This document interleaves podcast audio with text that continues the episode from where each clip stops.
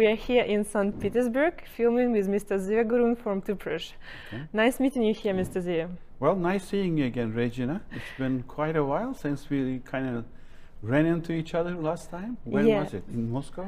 It was in Budapest this Budapest. May, yeah. You are 30 years in the industry, am I right? And you started your career in, in Tüpraş, and then you worked in different places, and you get back to Tüpraş. Yes. Okay, why you decided to get back?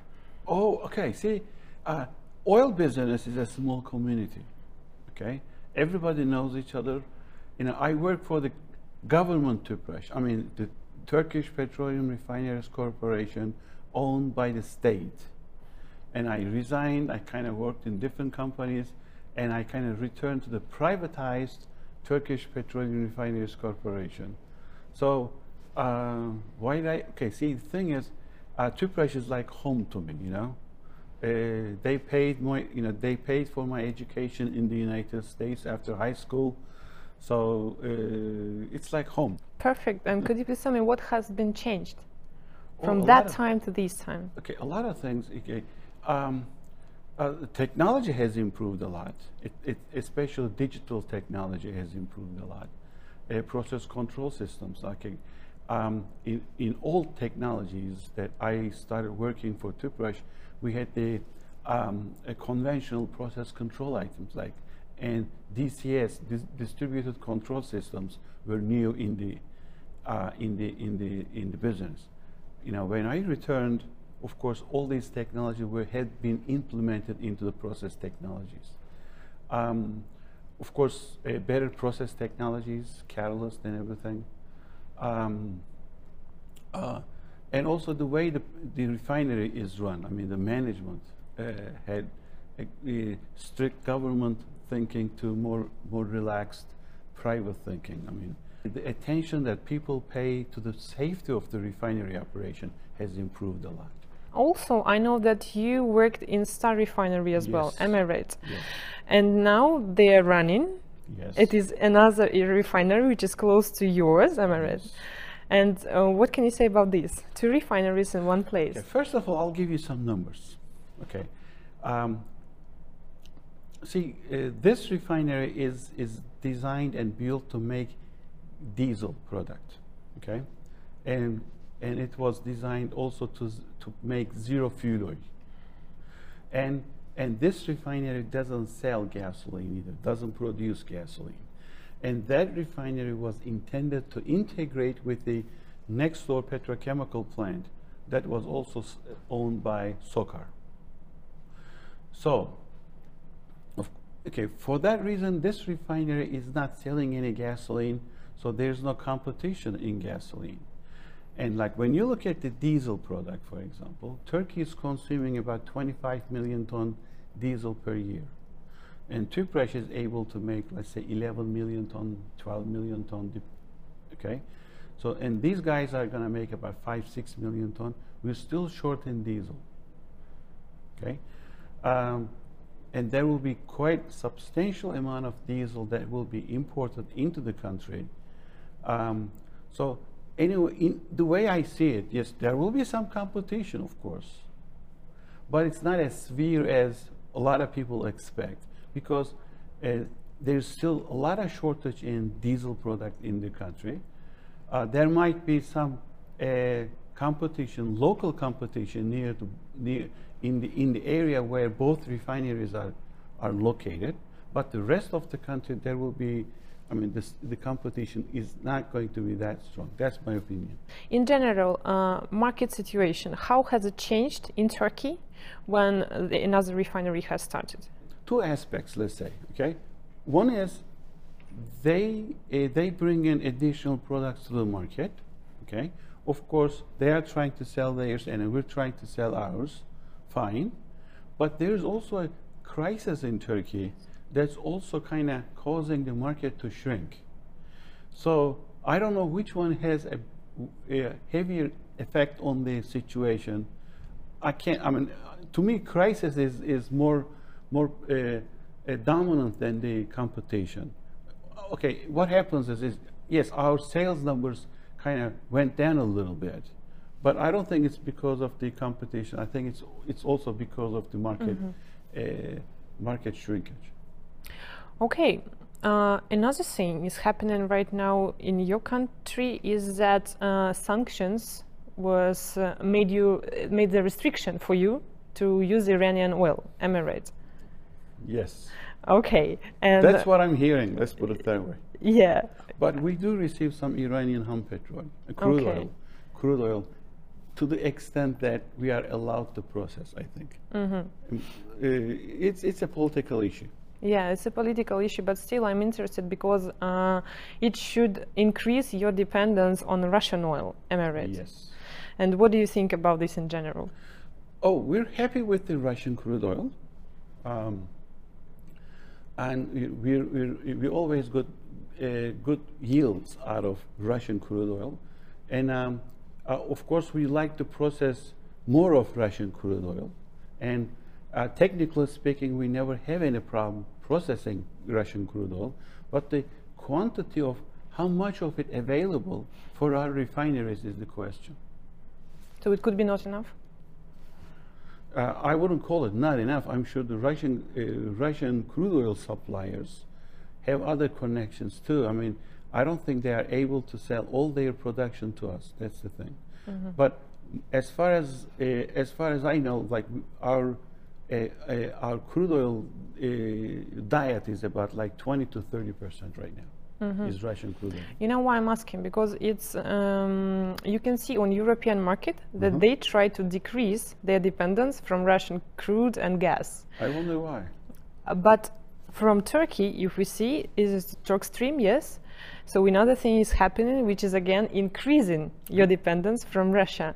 So why is this I, difference? could, I wouldn't call it dependence because see, uh, uh, Tüpraş refineries are capable of uh, processing many different kinds of crude oil. Right now, uh, uh, within the last three years, we have processed 40 different kinds of crude oil in our refineries. And um, uh, the criteria to, to select a certain crude oil is kind of is economic rather than uh, technical. Okay, see, our, our refineries are flexible enough to process different crude oils.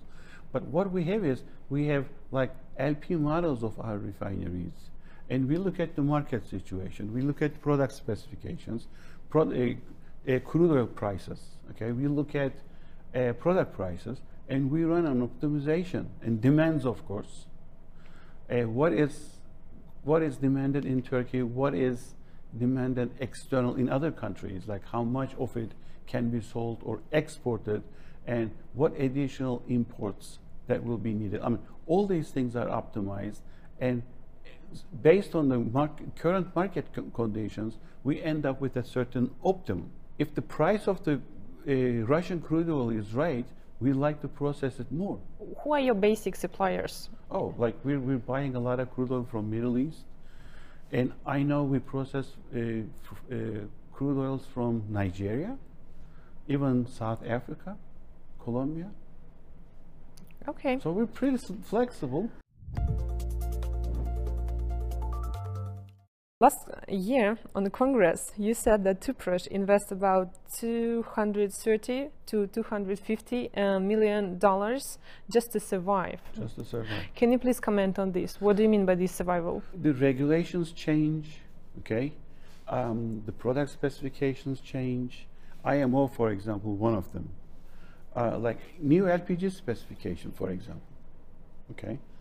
Um, see, um, there is a there is an organization called Community European Normalization. That is a that's an organization under a European Community, and this European Community has um, working groups. As Tüpraş, I'm a member of these working groups, like diesel, gasoline, and LPG, for example. I don't represent Tüpraş. I represent Turkey. Okay, in these organiz- in these working groups, so that we know what sort of um, uh, uh, specification changes are coming to different products.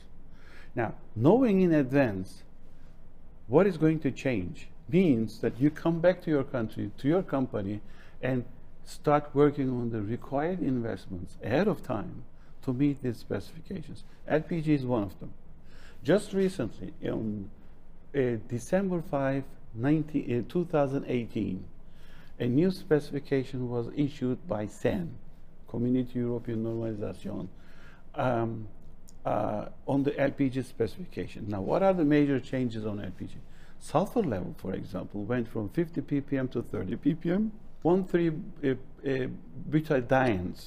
uh, okay? Um, these are uh, uh, these are kind of uh, these these are the kind of stuff you don't want in, in your LPG, you know. All right, health hazard. So it, it's now we limit the specification now limits the quantity of that those compounds, and also um, since LPG is used as an autogas in motorized vehicles instead of gasoline, uh, it requires a certain uh, octane number. Okay, uh, to guarantee that octane value, uh, now um, uh, CEN wants the minimum propane concentration to be a minimum 20 weight, weight percent. Now in 2022, it's going to be 30 percent. Now, of course, we are now investing, uh, you know, kind of improving our process plants to meet this 20 p 30 ppm sulfur level. And also, we're also investing on, um, on uh, processes that will meet uh, the propane content in the LPG. If you don't make these kind of investments, you don't have any market to sell your market, your, your LPG product, because you're not meeting the specification. So this is a survival. That's the survival right there. I mean, environmental issues, for example, okay? The government says your sulfur plant has got to has got to recover 99.5% of your sulfur intake intake into the unit, and you're not allowed to exceed so many uh, milligrams per normal meter cube of sulfur dioxide in your emissions. Okay, mm -hmm. so that's a that's that's an environmental constraint. That means you got to do something with your sulfur plants because some of the sulfur plants are old, don't meet these specifications. So we are not investing on new sulfur plants, for example, like wastewater treatment plants, for example. Uh, then they say, look, uh, they the government says no. Now I'm going to monitor your emissions from the refinery stacks. That means you're going to in, install proper uh, online analyzers on these stacks, so I kind of follow your your emissions continuously. Otherwise, these guys cancel our refining license. That's a survival rate. Mm -hmm. And this changes from year to year. Exactly. And well, uh, the harshest of these from 2019, for example the harshest of these changes that you were forced to implement? 2020, it's IMO right. IMO, the okay. Yes. When I was reading about your company, I see the strategy where it is stated that company wants to increase energy efficiency, production capacity and profitability, yes? And lots of projects are all about this. And what is more, you want to achieve technological self-sufficiency. And as I understood, your department is the main one for these activities. Am I right or yes. not? Let's That's our job. Yes, let's talk about technologies you're currently developing and what are the main uh, aspects you are doing. Okay, see, we are a refining company. We don't develop refining technologies. For example, we don't uh, invent new catalysts, for example, for any process. Um, um, we don't uh, uh invent new um, uh, process technologies in refining. We actually use them, okay?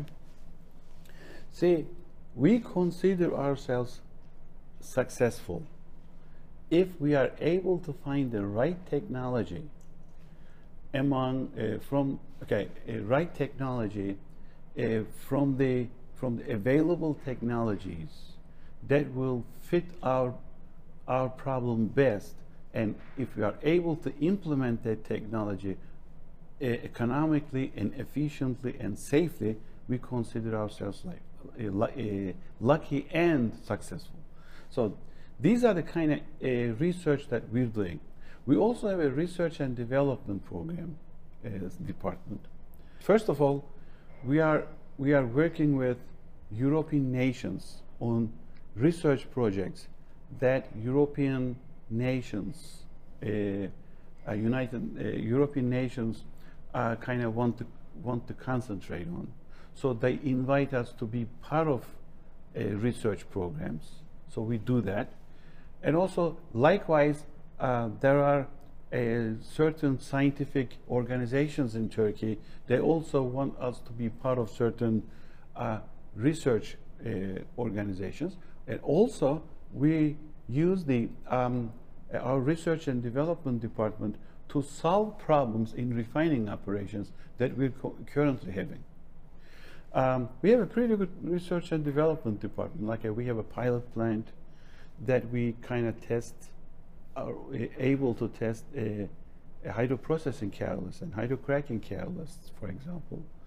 And we're also now on, uh, uh, planning on installing alternative pilot plants to be able to um, test plant operations.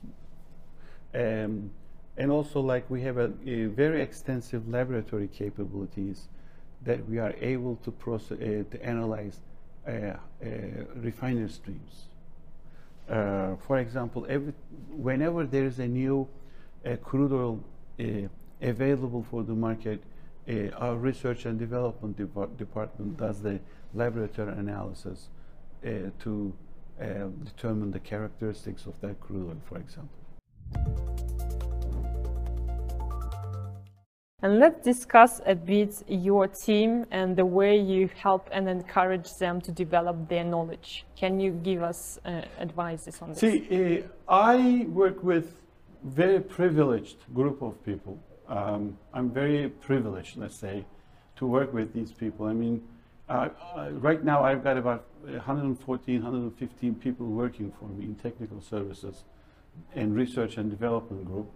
And I also have uh, other process people working in other refineries, sort of that we kind of work together in different projects. Um, um, they are a very select group of people.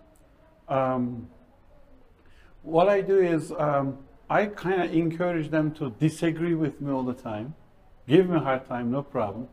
And I believe in the fact that different opinions kind of enriches um, the projects, let's say.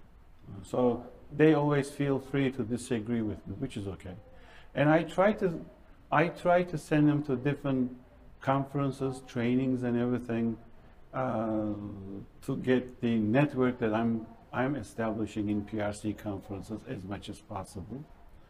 Um, and I try to kind of encourage them to get their PhDs and everything in in universities, especially research and development uh, people.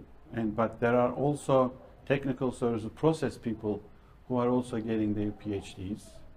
And some of them are more interested in getting MBAs rather than PhDs, which is also okay. I try to kind of encourage those those kind of people too. Uh, so um, we try to do some social things together, like breakfast. Like on Tuesday is Tuesday morning is our breakfast day each floor in my building has their own breakfast. I kind of take turns to join them in their activities. Um, so that's that's and we're not allowed to talk business during those.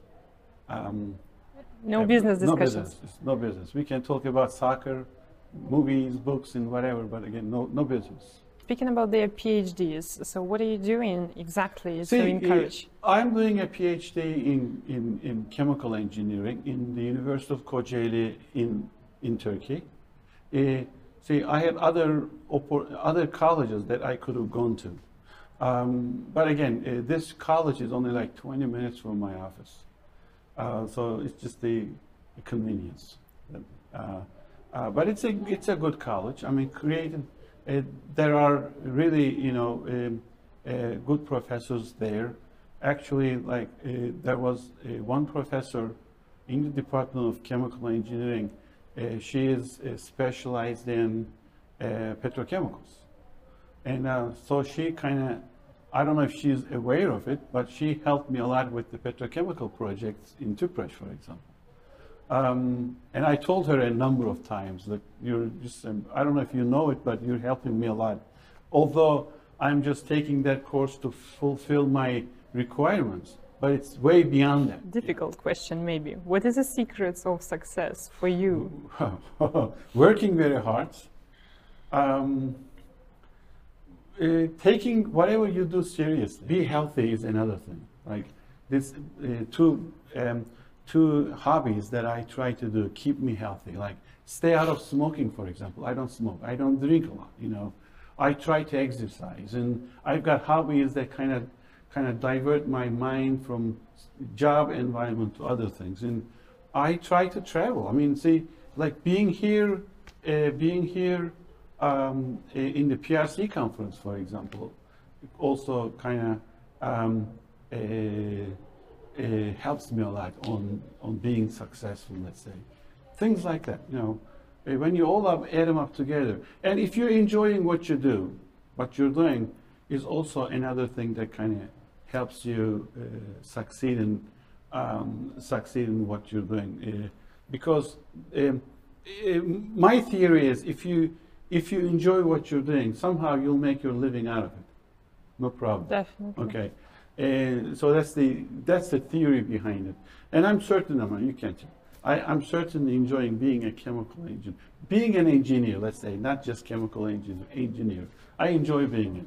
So uh, that's all the ingredient, I guess. You know, working hard, like you, you know, enjoying what you do, being healthy. You know, um, everything everything kind of comes down to bottom line is the success, I guess.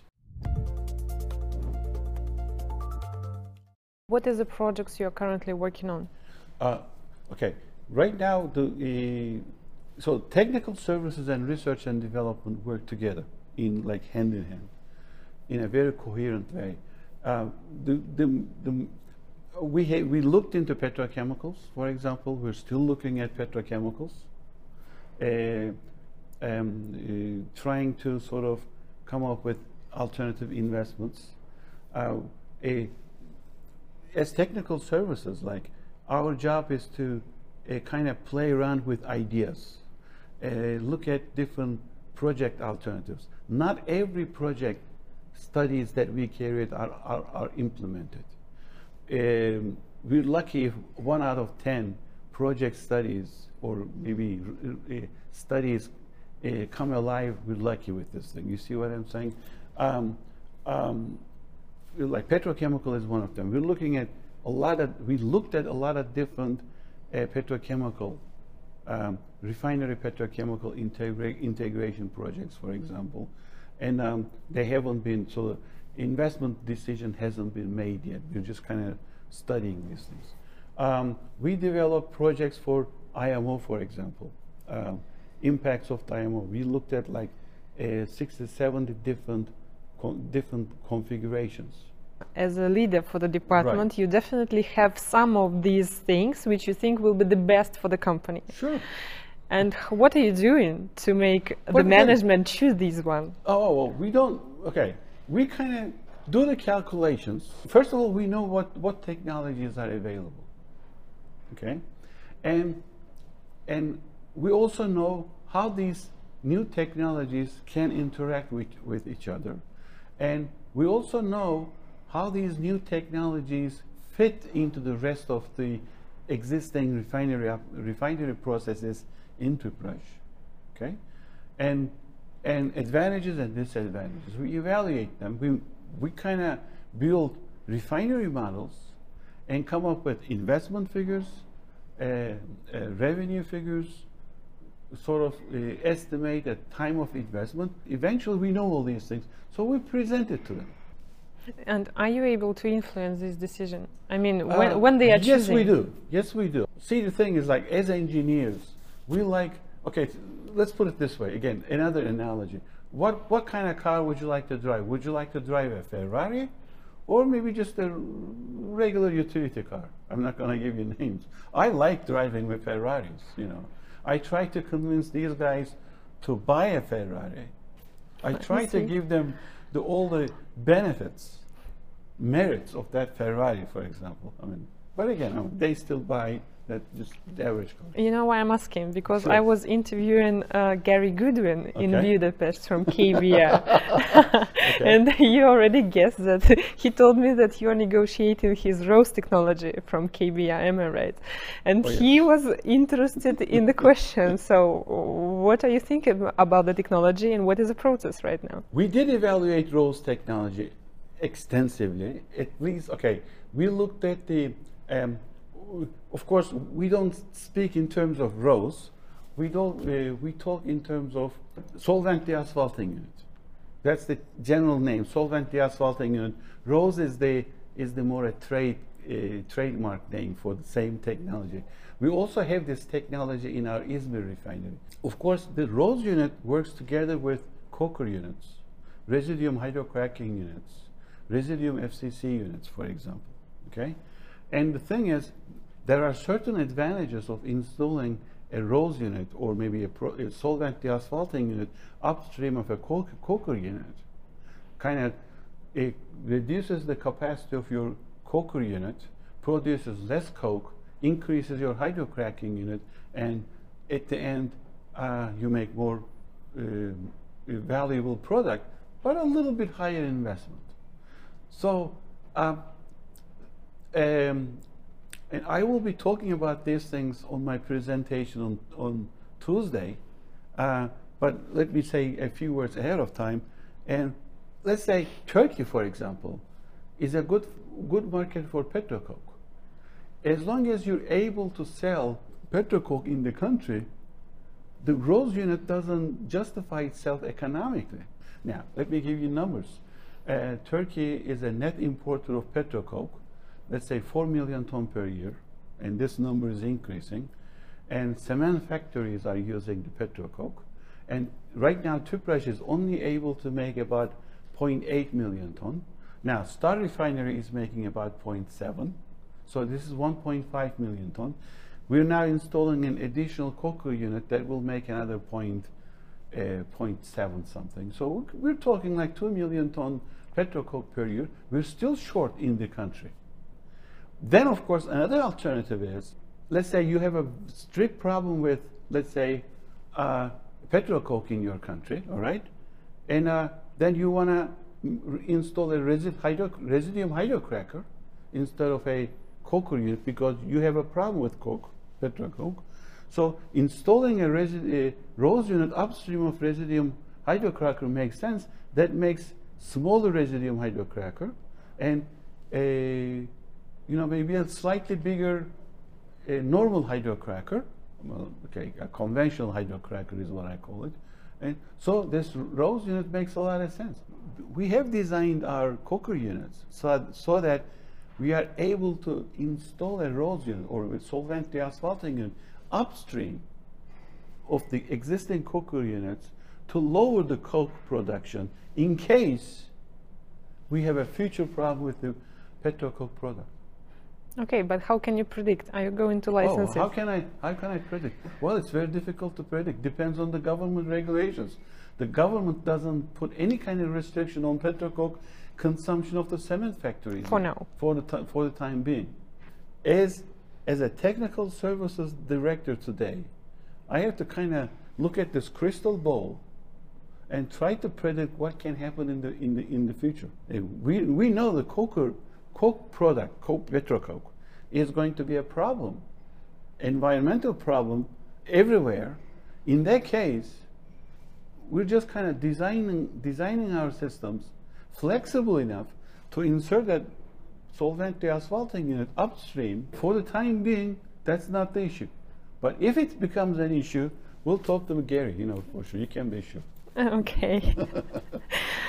All right, and let's summarize. What kind of tips you, as a director for this department, can um, give us to choose the technology, whether to invest in it or not?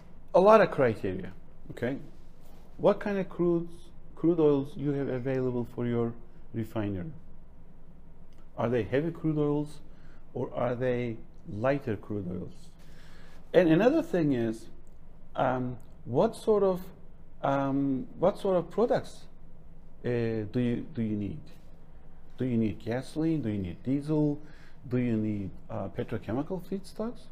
Or do you want to kind of develop yourself on the, on the, on the um, um, uh, petrochemical area? Or do you want to integrate your refineries with petrochemicals? Then other technologies will, will become important. Of course, uh, that's the uh, that's the market conditions like crude oil available what kind of product and how much of these products are demanded in the country okay? And if you have an excess where would you export it to? So those are the kind of questions um, that you will have to you will have to answer. Um, for example uh, one conference in Moscow um, there were two gentlemen from Kazakhstan and Turkmenistan and these guys were talking about um, petrochemical investments in their presentations, and they were making polypropylene and polyethylene uh, in their petrochemical and refinery investments, and the market was Turkey. And petro, uh, polyethylene and polypropylene are highly demanded in Turkey, by the way. So that's why we're looking at petrochemicals, but we're looking at the olefins rather than aromatics. Of course, another thing is how much money you have. How much money are you willing to uh, spend on your petrochemical and refinery? Uh, your finance availability. Uh, so that's another thing. Okay. Um, um, so like infrastructure is another. How how would you how would you distribute the product that you produce, for example? So a lot of things kind of play an important role. In Turkey, we look at like diesel demands, for example, and problems with fuel oil. And for example, um, we still have to make bitumen, for example, because Tüpraş is the only bitumen supplier in the country. Otherwise, we would have no roads, basically. So that's a sort of a uh, criteria for Turkey, you know. So it's a it's a complicated game we play. Let's talk a bit about energy efficiency. I know that your company recently uh, get an award, yes, for this achievement. Could you please give us more details? Let me give you numbers again. Uh, natural gas is very expensive in Turkey. Okay, uh, for example, you see, the natural gas value is like okay, a dollar per million BTUs. Okay, that's how we the natural gas natural gas sector kind of measures the cost of a natural gas value, you know. So United States is two dollars, two and a half dollars today. Europe is on the order of like four, four and a half dollars. Even if the, the prices are going down. In Turkey, it's about like six to eight dollars. So natural gas energy is very expensive in Turkey. All right. So every time we save energy, in our refining operations, that means, that means we're making money. Now, for example, electrical power production. Gas turbines is the highest technology to make electrical power, so we're now installing more gas turbines. Uh, we used to have like uh, steam turbines, um, um, steam turbines to make electrical power, but now we're shifting toward the gas turbines. In like um, the pressure also comes environmentally. For example, in steam turbines, you burn fuel oil, produce steam, pass it through a gas a steam turbine, make electrical power. But now, okay, fuel oil has tax in it in Turkey, uh, and it's more expensive, and environmentally, uh, it's difficult to burn natural. I mean, fuel oil. It's got high sulfur in it. So now what we're doing is now we're using the highest technology, better technology, to burn natural gas, make electrical power, and less environmental issues. And also we try to do a lot of a lot of energy heat heat recovery projects in, in our existing process units. What we call it is energy intensity index, EII. We're trying to lower that value as below 100. Now, we used to be like in government Tüpraş ages, let's say, the number would be, the overall number would be on the order of like 120, 130s. Now we are below 90 right, right now. And, and um, of course, based on the uh, current um, current energy values costs, um, uh, re reducing this EII value, energy intensity index value, just by one point, means so many million dollars per year. So we're we're we're looking at these kind of energy recovery and energy efficiency projects in process units, and try to find alternative ways to uh, alternative ways to uh, produce uh, energy like electrical power and steam. And we're also looking at wind power. We're installing wind turbines. Uh, we have a project in Izmir refinery, for example. And we're looking at solar power. Uh, for example, Batman refinery. Now we are also evaluating the carbon dioxide emissions in our investment. To lower carbon dioxide emissions, that will be beneficial because now every ton of additional carbon dioxide means, let's say, so many dollars per ton. Uh, so we're also evaluating carbon dioxide, and that means energy intensity right there. So we're looking at a lot of different things uh, to, uh, um, um, to consume less energy, let's say, or at least produce it more efficiently. Sustainable projects. Let's finalize what you have on your table. Again, uh, see, we have a lot of different kinds of projects uh, uh, to, to maintain sustainability. people call it sustainability, I call it survival. Staying in business. And you have to kind of see what's coming ahead in, in many years and kind of decide on what sort of investments you need to be able to maintain your operations. Uh, so every kind of process, every kind of investments that we're developing today sort of kind of focuses on sustainability. And let's uh, finalize our discussion about your projects by your coker unit, uh, which is all about IMO. Yes? Yes. Can you tell us more? The, the idea of that coker unit, okay, that was selected among a menu of projects, alternatives.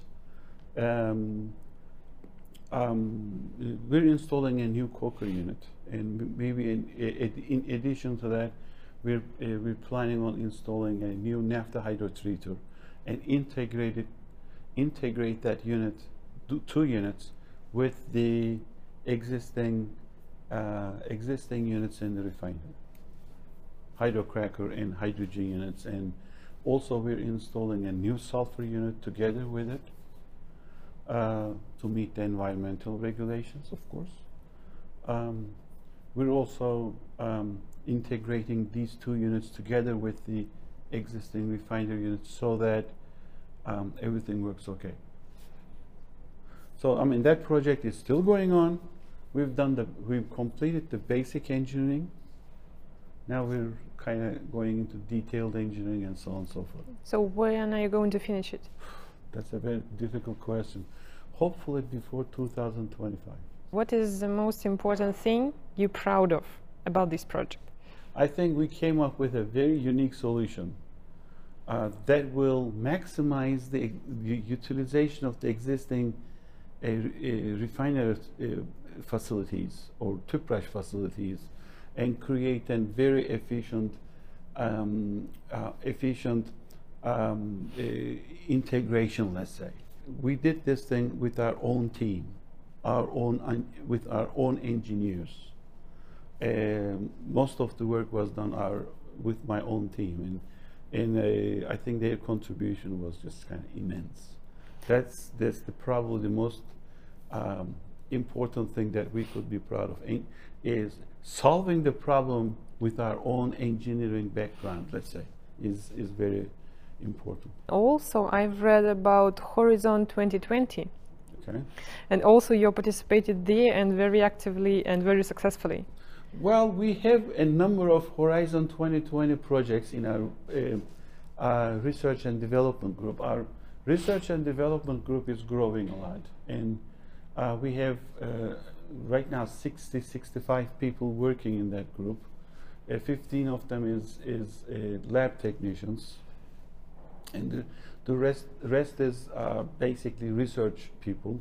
Uh, we have like 20 to 25 PhD people working in our um, um, um, in our research and development group. Some of them are doing their PhD. Some of them have already uh, uh, received their PhD degrees.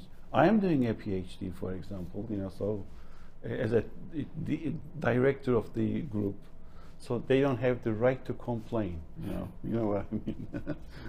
so, uh, so we, uh, we have a very competent uh, research research group doing these kind of things, and and we apply for Horizon 2020 projects, a lot of a lot of European community projects, and and as they uh, they get to know Tüpraş, they tend to give more projects or they tend to accept Tüpraş as partners to bigger projects. So we're proud of it. And what benefit it will it can come up later out of these Horizon um, projects? Research project. I mean, you learn things from research projects. You develop technologies, uh, or you become a part of developing new technologies. For example, I mean, uh, we're looking at the carbon, carbon dioxide capture and um, uh, conversion projects uh, together with the European people. Um, uh, if you if you if you come up with a way to sort of eliminate carbon dioxide from the atmosphere, or at least stop emission of carbon dioxide, yet still be able to burn hydrocarbons, for example. I mean, wouldn't that be fantastic? See, Definitely. of course, right now this um, this technology is not as developed as I would I would like to see. Let's say, I guess that's the that's the way I want to put it. but again, people are working on it, and it's a very critical, like this global warming business, and carbon dioxide. Carbon dioxide has a very important influence on that. Uh, um, uh, global warming problem, let's say, and uh, and and my team is working together with the European counterparts uh, to come up with ideas, you know, uh, within this Horizon 2020 projects or other European uh, research projects. Since our business is event organization, it's interesting for me to know your opinions. So, how often do you take part in industry events like ours? Right now, PRC is the only organization that I'm participating in. A pleasure for okay. me. Uh, see, I get a lot of inv invitations. Unfortunately, my time doesn't allow me to do anything more than I can do for you guys. What I can do today for you is probably 5 to 10% of what is coming to me, let's say. Um, and so I kind of limit myself to, to you guys. But keep that in mind, you know. Um, the, the presentations that, uh, the topics that we kind of agree on are, are kind of tailor-made for your uh, organizations. They are not just kind of some presentations that I pull out from a shelf and kind of make, no they are just kind of specifically presented to your organization takes time. How do you evaluate networking? I could be forming a lot of networking just without speaking people, with, without taking a stage uh, during the conference. But now, of course, uh, being part of these conferences, you get to meet a lot of people. See, what happens is every, uh, every time after the conference, people start writing me. And uh, like of course like we introduced new chemical vendors from Russia to our vendor list for example. Uh, we knew okay we met new contractors for example who are doing business in um, Russia and they could be contractors for us for example. Okay? So that way we get to we get to meet a lot of meeting people um, and and of course, like we, I remember meeting one company who has uh, interest in environmental uh, solutions. So I kind of introduced those people to my colleagues in, in Tüpraş. And for example, there was one company who wanted to help out, uh, help Tüpraş with uh, more economical investment, uh, maintenance activities. Although it's not my area of interest, or responsibility in Tüpraş, but I introduced these guys to the respective people in Tüpraş, I don't know how it's going, but again, that was a opportunity for everybody. At least for Tüpraş, we get to know alternative contractors for a certain topic, and they get to meet Tüpraş. So it's a total win-win situation, and uh, I, I certainly enjoy being part of it. And if a mid-sized company approach you at the Congress, what should they tell you in order to get and catch your interest to continue further negotiations? I guess the easiest way is to talk to you. So you come and get me. I'll meet. I'll talk to anyone. No problem. I don't. Okay. I don't care about the size. Sometimes small companies come up with such an innovative ideas that you'll be surprised. So we have no. We don't have a mindset. I mean, we don't talk to big companies. No, that's not. That's not true. Sometimes, I we I enjoy talking to small companies, and like I said, I mean, you would be surprised how imaginative these people could be, and you would be surprised what kind of solutions they can offer to you. So we don't have the mindset like we talk. I'll talk to anyone. Just tell them that I'm available. So Blitz part is another traditional thing we are doing during this interview. Just give me the first answer which is in your head, okay? Have you ever won a lottery? No, Okay. never played it. Never played it. I don't believe in lotteries. Okay. What are the main challenges for next oil and gas generation? Environmental issues will become an important issue.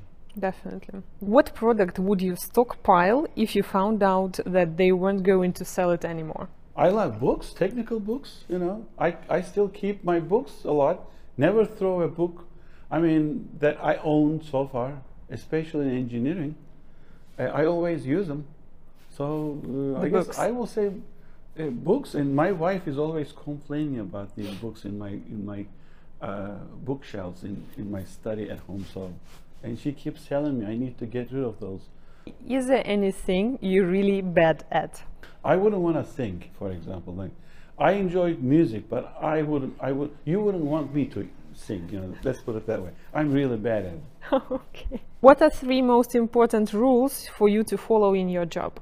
Do the job based on numbers, facts, uh, information, not just guesses. You know, uh, feel like I don't feel like this is right. No, no. It's got to be based on numbers. First of all, we have to be open-minded. I guess you know, like to understand. Like we make sure that we look at um, um, we look at all aspects of, of a certain problem. Make sure we're looking at the problem in a broader broader aspect because our job is to be able to look at everything. What I call it is we're playing chess with hydrocarbons. I don't know if kind of describes what I'm. See, you Russians play chess very well, okay? You're very good chess players. That's a good analogy. So we're playing chess with hydrocarbons. Make sure we're playing right, you know? So be open-minded, okay? That's another thing. Uh, teamwork is another thing. Like, we would like everybody to uh, collaborate in the game. I mean, talk about different ideas. Disagreement is a fantastic thing for a manager. Okay. See, I'm not a kind of person that kind of that kind of wants people to follow my ideas. No, no, no. I don't want my ideas to be followed. I want everybody's idea kind of mixed together in the pot and come up with a richer flavor. If I can contribute to that taste a little bit with my own fine. But again, I would like I would like a teamwork.